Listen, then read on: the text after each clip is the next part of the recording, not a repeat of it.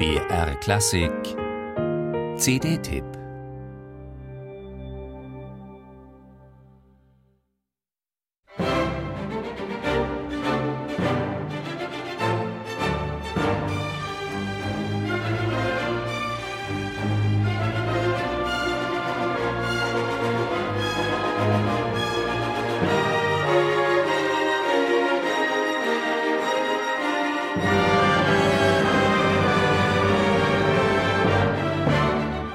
Was für einen optimistischen Schwung und rhythmischen Schneid offenbart der junge Karl Nielsen in seinem symphonischen Erstling.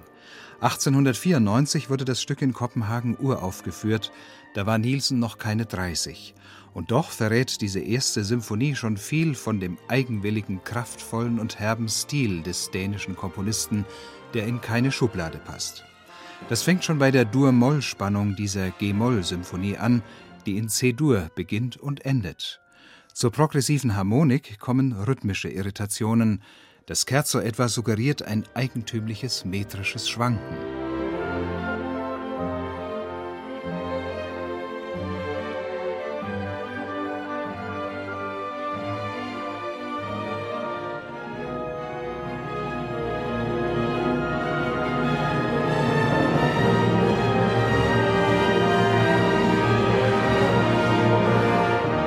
Ein Kind, das mit Dynamit spielt.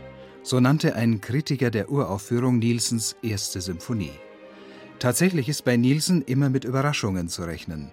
Selten bietet er das Vorhersehbare. Die besonderen Reize der Musik Nielsens kitzeln Zachary Oramo und seine fantastischen Stockholmer Philharmoniker brillant, dynamisch und genüsslich heraus. Das gilt erst recht für die 20 Jahre später entstandene dritte Symphonie, die mit der Pranke des Könners zuschlägt. Mitten im kantigen Kopfsatz wartet Nielsen unversehens mit flotten Walzerklängen auf.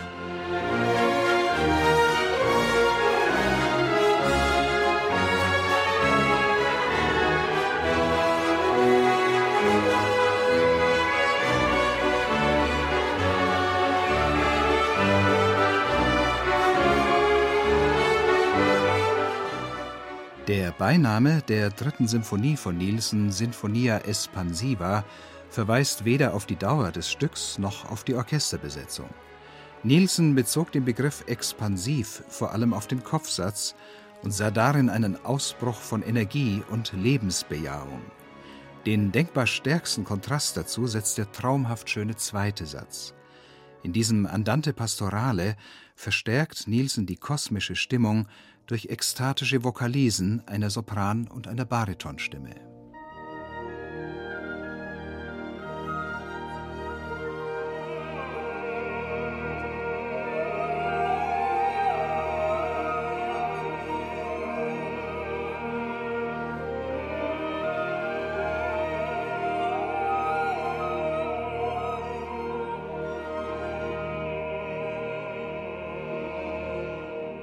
Die Idylle ist fast immer bedroht bei Nielsen. Den gebrochenen Tonfall stellen Zachary Oramo und das Royal Stockholm Philharmonic Orchestra ebenso souverän aus wie die insistierende Strenge, die überbordende Fülle oder auch das lyrische Strömen. Wer bislang glaubte, Nielsens Musik sei spröde, wird hier eines Besseren belehrt und mit hymnischen Klängen reich belohnt.